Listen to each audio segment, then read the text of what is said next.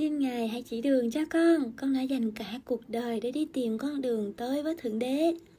Ta biết, và nay đã tìm được. Con không thể tin được, có vẻ như Ngài đang ngồi ở đây và viết những hàng này cho con.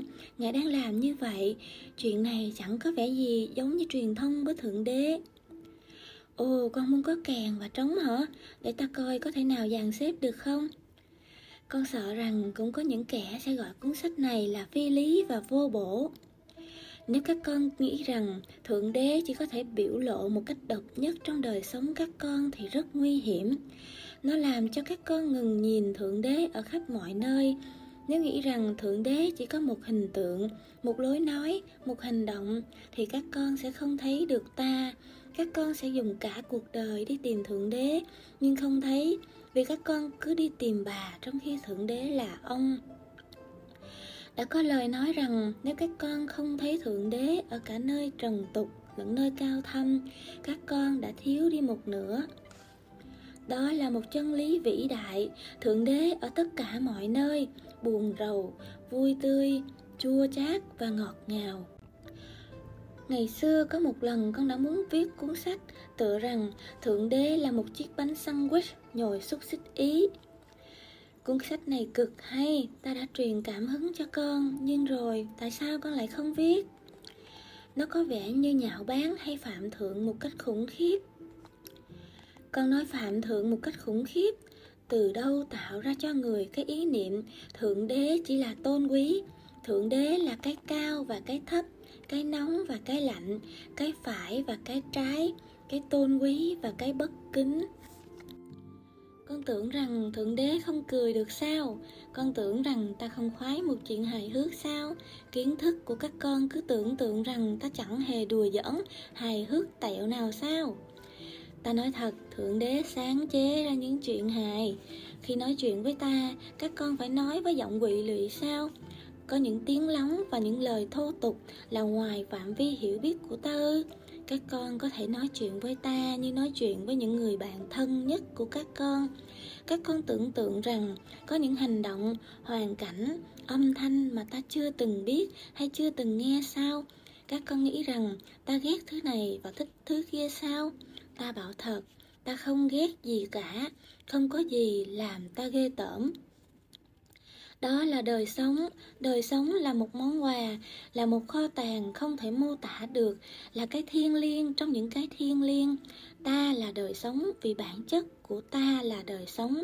Toàn thể vũ trụ đều có thiên mệnh, không có gì hiện hữu mà không có lý do đã được Thượng Đế hiểu và chấp nhận. Làm sao có thể thế được? Vậy cái ác mà con người đã tạo ra thì sao? Bất kể việc gì, tư tưởng nào, biến cố và kinh nghiệm ra sao đều nằm trong kế hoạch của Thượng Đế. Thượng Đế cho các con được tạo ra bất kể vật gì, tư tưởng nào, biến cố và kinh nghiệm ra sao đều nằm trong kế hoạch của Thượng Đế. Thượng Đế cho các con được tạo ra bất cứ gì, tất cả mọi thứ, tất cả những gì các con muốn. Trong cái tự do này tiềm ẩn kinh nghiệm Thượng Đế là Thượng Đế. Từ đó, ta đã tạo ra cho các con và cả đời sống cái mà các con gọi là ác, ta cũng yêu nó. Vì qua nó, các con mới biết được thiện. Qua ác quỷ, các con mới biết được thượng đế. Ta không yêu tốt nhiều hơn xấu. Hitler đã lên trời. Khi các con hiểu được điều này, các con sẽ hiểu được thượng đế.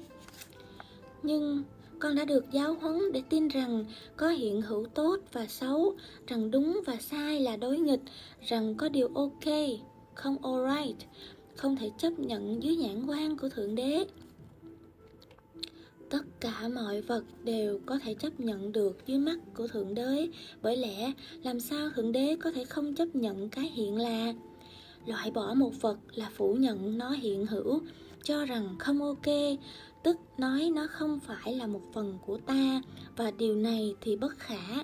Tuy vậy, các con hãy cứ giữ lấy cái niềm tin và hãy trung thành với những giá trị của các con. Những giá trị này có thể do cha mẹ của các con truyền lại cho các con.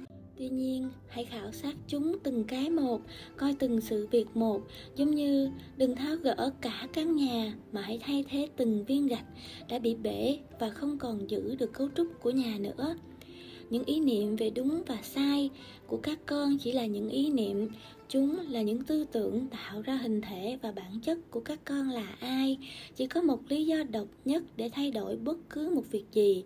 Chỉ có một mục tiêu độc nhất khi sửa đổi. Đó là khi các con không thỏa mãn với việc các con là ai. Chỉ có các con mới biết được là các con có vui sướng không. Chỉ có các con mới có thể nói về cuộc đời đây là những sáng tạo con của ta. Ta rất thích nó. Nếu những giá trị phục vụ cho các con, hãy giữ lấy nó, hãy đấu tranh và tranh luận để bảo vệ chúng. Nên nhớ, hãy tranh đấu bằng cách nào để không làm hại một ai. Làm hại không phải là phương thuốc để chữa lành. Ngài nói là, hãy giữ lấy những giá trị của các con và cũng lại nói, những giá trị của chúng con đều sai. Xin hãy giải thích cho con ta chưa từng nói những giá trị của các con là sai hay cũng chẳng công nhận chúng đúng. Tất cả chỉ là những phê phán, phần lớn là những định giá. Phê phán không phải do các con quyết định. Nó đến từ một nguồn khác, có thể do ảnh hưởng của cha mẹ, thầy cô sử gia, chính trị gia, vân vân. Phải coi chừng những định kiến phê phán về giá trị của các con dựa vào kinh nghiệm của người khác nếu có một điều gì đó có thể gọi là tội, thì chính đó là một tội. Để cho chính mình trở thành hiện như bây giờ, do kinh nghiệm của những kẻ khác, đó là tội mà các con đã phạm. Tất cả các con không dựa vào kinh nghiệm của chính mình, nhưng chấp nhận kinh nghiệm của người khác như là phúc âm. Đến khi gặp kinh nghiệm thực của chính mình, các con lại bỏ đi và chấp nhận kinh nghiệm của người khác nếu như các con đừng làm thế, các con đã có một kinh nghiệm hoàn toàn khác hẳn. Trong hầu hết các trường hợp, các con không muốn để cho cha mẹ, thầy cô tôn giáo, tập quán, sách thánh kinh là sai, nên các con chối bỏ kinh nghiệm của chính mình để thiên về điều các con đã được chỉ phải suy nghĩ như vậy là đúng. Ta chứng minh điều này thật dễ đối với dục tính của con người. Mọi người đều biết về dục tính là kinh nghiệm độc nhất về tình yêu cao nhất, kích thích nhất, mạnh mẽ nhất, hồ hởi nhất, tân tạo nhất, tăng cường nhất, khẳng định nhất, thân mật nhất, hợp nhất nhất. Là kinh nghiệm thể chất tái tạo nhất mà con người có khả năng thực hiện sau khi phát giác như vậy bằng kinh nghiệm, các con lại chấp nhận những định kiến, phê phán, ý kiến quan điểm tình dục của những người khác. Những quan điểm, phê phán, ý kiến này đã đi ngược lại với kinh nghiệm của chính các con. Nhưng vì sợ phải cho thầy, cô giáo là những người sai, nên các con tự thuyết phục mình rằng kinh nghiệm của mình sai. Kết quả là các con đã không cảm nhận được sự thật của vấn đề với những hậu quả nghiêm trọng đối với tiền bạc, các con suy luận cũng thế. Các con cảm thấy khoái khi nhận tiền cũng như tiêu tiền. Điều này chẳng có gì là xấu, ác hay sai trái cả. Nhưng các con lại dựa vào kinh nghiệm của kẻ khác, cho rằng tiền bạc xấu xa. Khi chấp nhận chân lý này, các con tạo ra tư tưởng đẩy tiền bạc ra xa, vì cho rằng thu hút tiền bạc là điều xấu xa, không tốt. Thật kỳ lạ, các con cũng tạo ra một mâu thuẫn tương tự như vậy đối với Thượng Đế. Kinh nghiệm của các con cho biết Thượng Đế rất tốt, rất yêu thương. Nhưng thầy cô, những người khác cho rằng phải sợ Thượng Đế vì Thượng Đế rất công bằng. Các con phải run sợ trước mặt Thượng Đế. Các con sẽ khốn khổ khi đối diện với công lý của Chúa. Do đó, các con phải vâng theo những giới răng của Thượng Đế. Các con được dạy rằng Thượng Đế giàu lòng từ bi và tha thứ tuy nhiên, nếu các con không xin tha thứ theo đúng kiểu, hay các con không tới đúng lối của thượng đế, lời cầu xin của các con sẽ không được nghe, tiếng khóc của các con sẽ không được lưu ý tới. Thành ra, phần lớn các con dành hết cả tuổi trưởng thành để đi tìm cái kiểu cách đúng để hành lễ, để tuân theo và để phục vụ thượng đế.